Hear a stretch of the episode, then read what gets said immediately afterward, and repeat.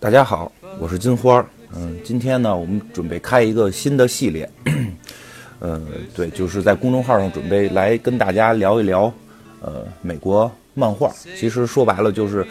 ，DC 啊和漫威这两大系列吧。然后，因为我个人比较喜欢这些超级英雄的故事，所以其实也一直希望能够有机会跟大家分享。当然，我们像我们的这个常规节目，因为现在排的这个档期也比较满，可能没有那么多的这个机会和一个一个故事去讲，所以就是正好现在我们公众号也开了，然后我们想在公众号里边来去，跟大家更多的分享一些我喜欢的故事吧。从一些漫画的这个大事件，那这个大事件并不是指现实的这些什么遇见什么这种大事儿了啊，就是实际上是他们一种专业的叫法，就是说是这个在故事线，因为这个漫威跟 DC 的这个故事都是延续几十年了嘛，他们这个故事里边会出现一些比较重要的事情，一般可能一年有一次有两次，这种重要的事情可能会导致若干个这个英雄团队的组织之间发生这种互通，或者说发生这种就是联动，然后这样的话会导致就是在这个时间段所有的发行的这个漫画的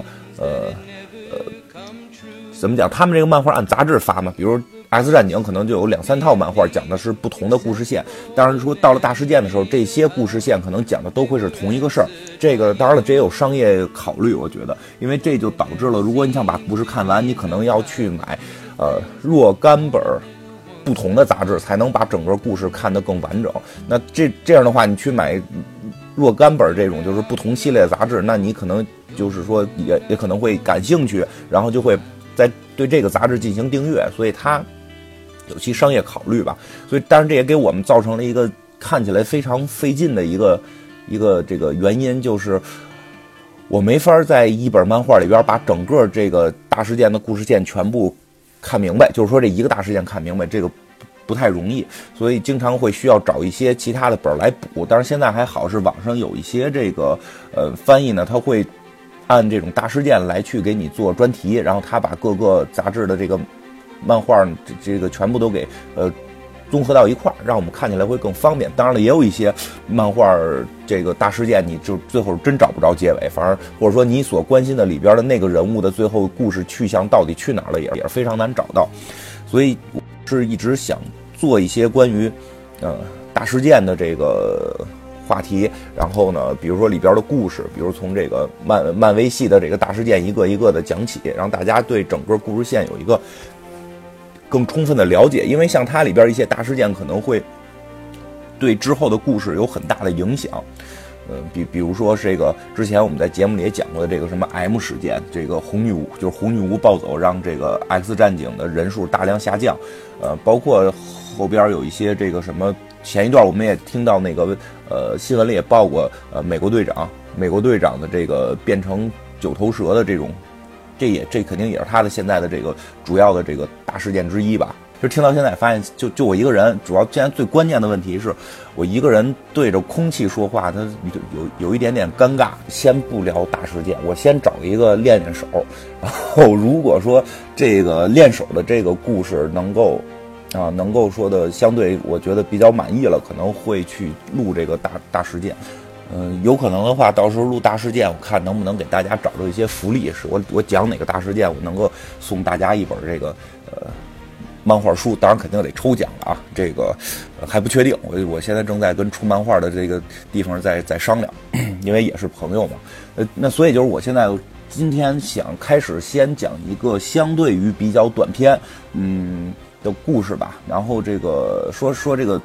短篇故事呢是个平行宇宙的事儿，虽然说它是平行宇宙，但实际上开始也会跟主宇宙有些联系。然后在讲之前，我先提前这个打好预防针啊，因为这个漫威系列即使是平行宇宙，它很多故事最后也没有说的一个特别完整的结尾，它可能也会给你指向另一个漫画，因为他们平行宇宙之间经常会讲着讲着，反正就给你指走了，就是给你指到说这些人可能未来会在哪个漫画出现，你去等去吧。所以这个漫画我最早看的时候，我是分三个阶段看完的。第一个阶段看的时候，看的是这个平行宇宙核心部分。是呢，这个平行宇宙核心部分看的时候虽然挺有意思，就是没头没尾，就几集，有一些人物设定我觉得还真的挺好玩。但是后来呢，看着看着就看其他漫画的时候，发现在主宇宙跟这故事是接着的，它并不是一个孤立的平行宇宙故事，它跟主宇宙还有联系。然后再往后过了一段呢，发现就是这个它这个平行宇宙故事就出了5本，应该是出了5集，我找不着后边了，慢慢的也就不找了，网上也说就出了5集。隔了几年呢，发现后头又续出6集来，其实现在应该是在网上有它这个故事的11集的这个翻译版本。那这故事叫什么呢？由于我刚才说它是由3部分组成的，所以这个后边2部分它还是有个名儿，我这个就也不说了，因为我现在要讲的其实并不是那部分。那前头那部分呢，它是完全接在另一个漫画里边，而且就是前面我看到这集的时候，它写的是第44卷，但第43卷跟第44卷根本故事剧情都不连着，所以这个也，但是我后来还是找了一下这个故事线在主世界是在哪个时间线，大概也找到了，但是在网上对于整个这个故事会有一个怎么讲，一个戏称吧，叫杀死 X 教授的101种方法，听着是不是特别酷？对，因为老有人说让我讲恐怖故事，我确实不太擅长讲恐怖的吧。我还是相对能讲一些这个，有点喜剧层面的东西，可能对，所以就是漫画可能更容易让我发挥吧。来，我们现在就可以正式的进入这个故事。虽然说这个故事讲的是一个平行宇宙的事儿，但是呢，它实际上是跟主宇宙有连接的，因为故事的一开始从主宇宙开始。我是完全按照这个故事该发生的这个时间线来去讲的，并不是按我当年阅读的这个时间线，因为我阅读的时候，我在网上找这个很多漫画，它并没有告诉你前后的时间点在哪儿，所以看的时候很乱，必须得自己去整理。这个说的好像我特别专业的，其实我看的也并不是很多啊，也就是也没有记过笔记，还算不上专业，所以我就有到哪儿讲到哪儿，可能节目当中会有一些错误。对吧？会有些错误。对，这是一个关于 X 战警的故事。为什么上来先选了 X 战警的故事呢？因为这个确实是 X 战警比较好下手，这个粉丝们可能相对更这个豁达一点吧。就是我在里边开一些玩笑，应该也无所谓。因为最近一段我自己的本职工作在承接了一个美国好莱坞的这个一超级英雄科幻大片嘛，然后在这个做这个社会营销的时候非常尴尬，很多笑点不能用，然后很多人物不能够去调侃，对吧？因为粉丝会不乐意，我们这些英雄怎么能让你调侃呢？因为我觉得我自己也算是 X 战警粉丝，反正当然了，我其实 DC 漫威的东西都很喜欢，因为确实是这样。我最喜欢的一本漫画其实是 DC 的，现在这也就不说是什么了吧，因为跟我们要讲的这个故事没什么关系。然后但是最喜欢的团队呢，又是这个漫威的，就其实我觉得喜欢这种超级英雄不太分谁是 DC 漫威，还得打太累了。但确实是每个团队的这个粉丝的一些属性也不太一样，我觉得 X 战警可能相对好聊一点，开一些玩笑好说，所以就从他开始。这个时间线大概发生在什么时候啊？我大概判断了一下，它是发生在《X 战警》这个已经人数大量锐减了，就是因为红女巫的事件。我们之前节目在常规节目里边，我忘了哪期了，特意聊过关于红女巫的这个 M 事件啊，他让这个因为他的超能力是修改现实嘛，他最后让这个 X 战警这些变种人数量大量锐减到180多人。当然后来这个 X 战警为了能生育嘛，就是这一个生存的故事， X 战警也是为了能生育又引出了这个弥赛亚系列等等。我也很喜欢弥赛亚系列，未来一定会讲，就是当我这个东西练熟了，我一定会讲弥赛亚系列，因为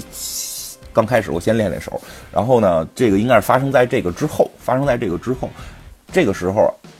雷射眼和金刚狼就这个应该是 X 战警的两个代表人物。我觉得是在这个商业上边考虑啊，这个金刚狼的电影越来越火，然后呢，雷射眼其实一直是这个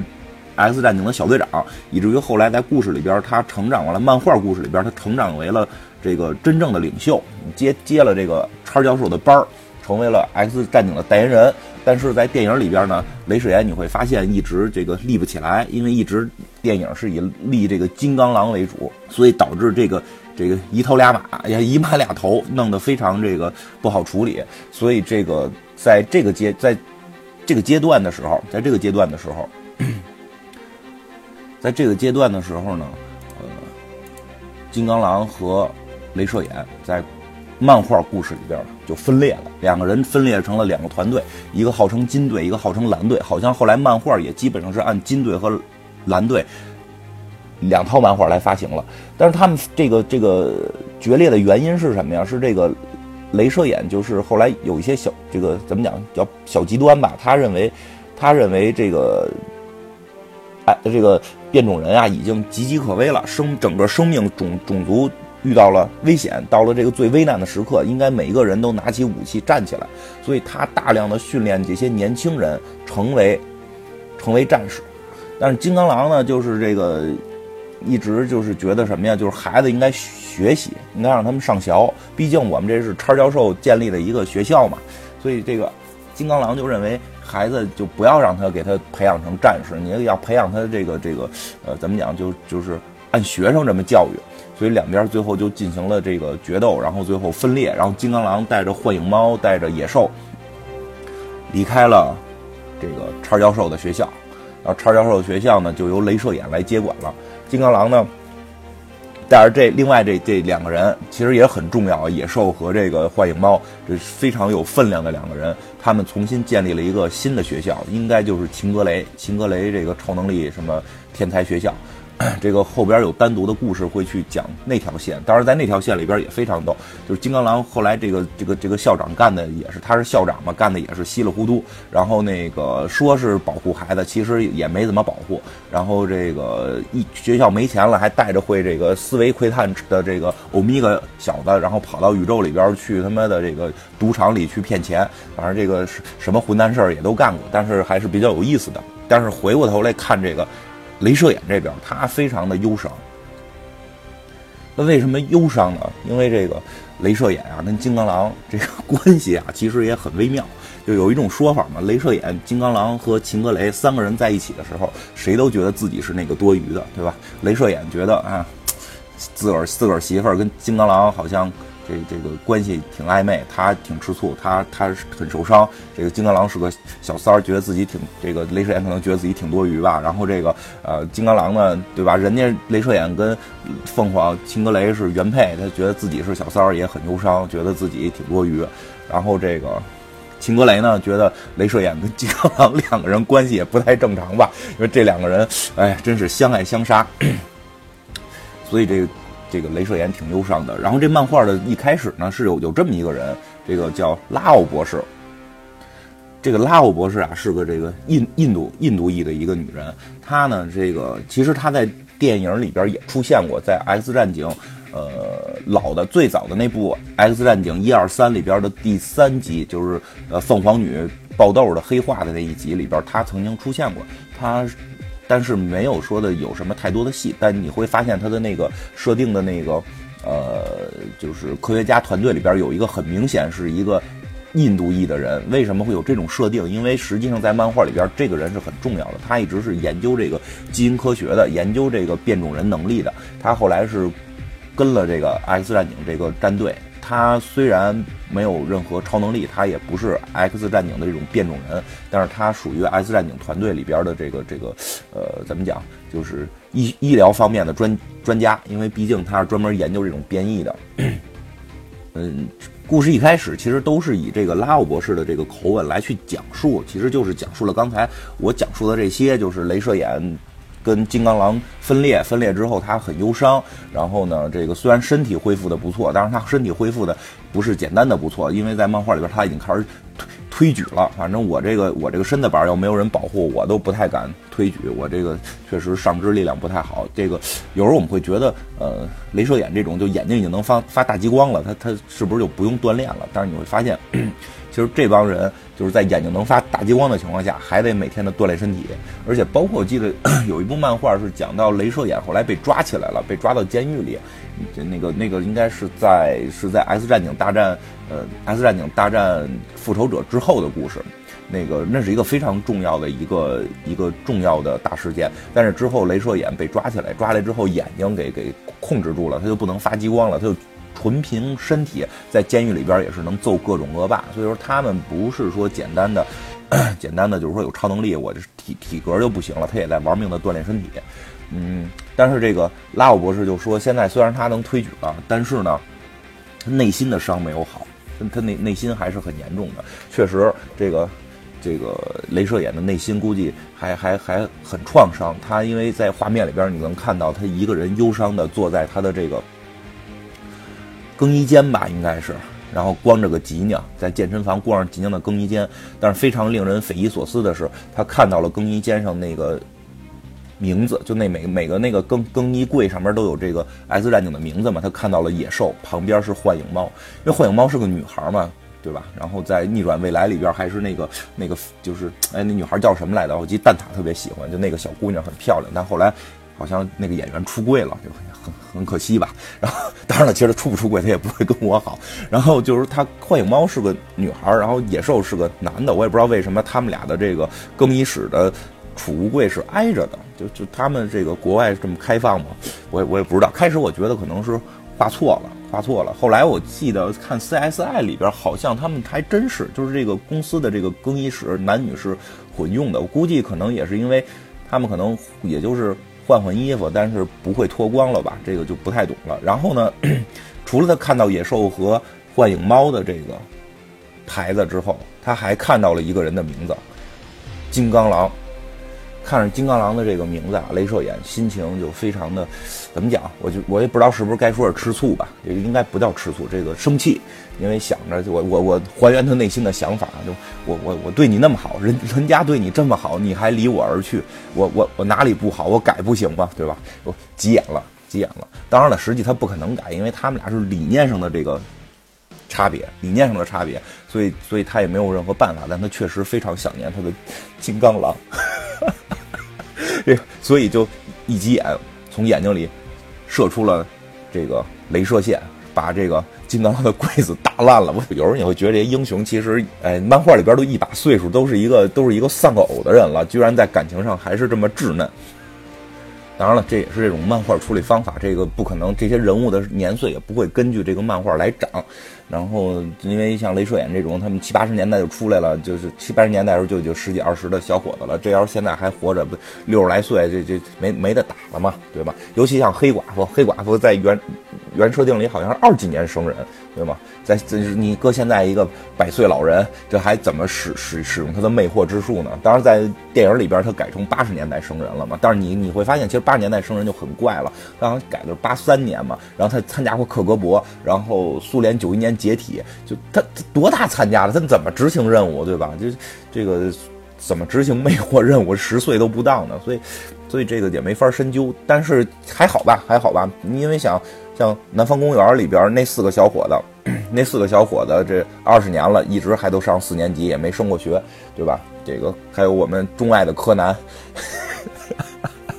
钟爱的柯南这么多年了，就别说他长没长个了，也不知道毛利小五郎的这个后脖梗子是不是被扎烂，对吧？反正漫画嘛，就是看的是这么个意思。你把这个故事可以单独拿出来看。反正这个雷射眼就很气愤，给这个金刚狼的柜子给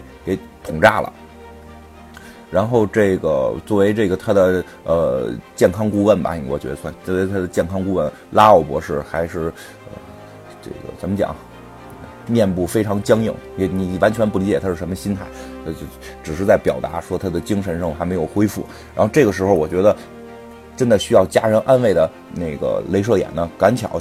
他现在的这个女朋友，当然这个秦格雷已经早就死去了，然后这个现在他的女朋友是白皇后艾玛·弗罗斯特。这一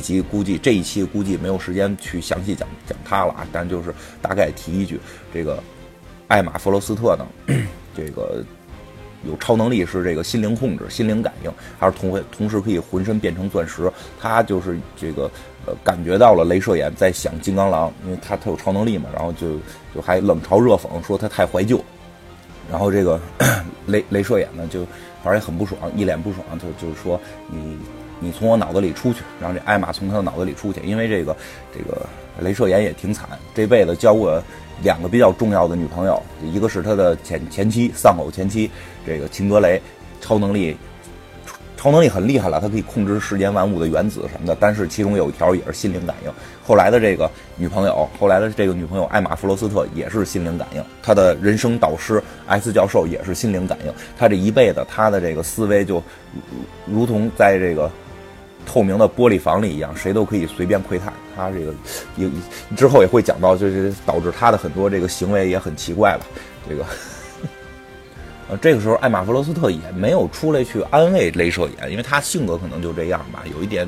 冷傲，我还比较喜欢他。然后呢，他呢却反而用这个超能力，因为他这个心灵感应嘛，他用超能力可以连接人与人之间的思维，他把这个拉奥博士和天谴博士的思维连在了一起，让这个 X 战警里边两个最聪明，或者说在医学方面有最高深这个技艺的人，让两个人来去看看怎么来帮助这个雷射眼。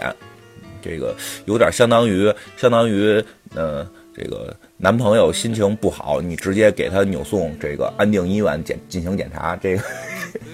雷射眼反正我估计心里也不会太爽。这天谴博士是个谁啊？就是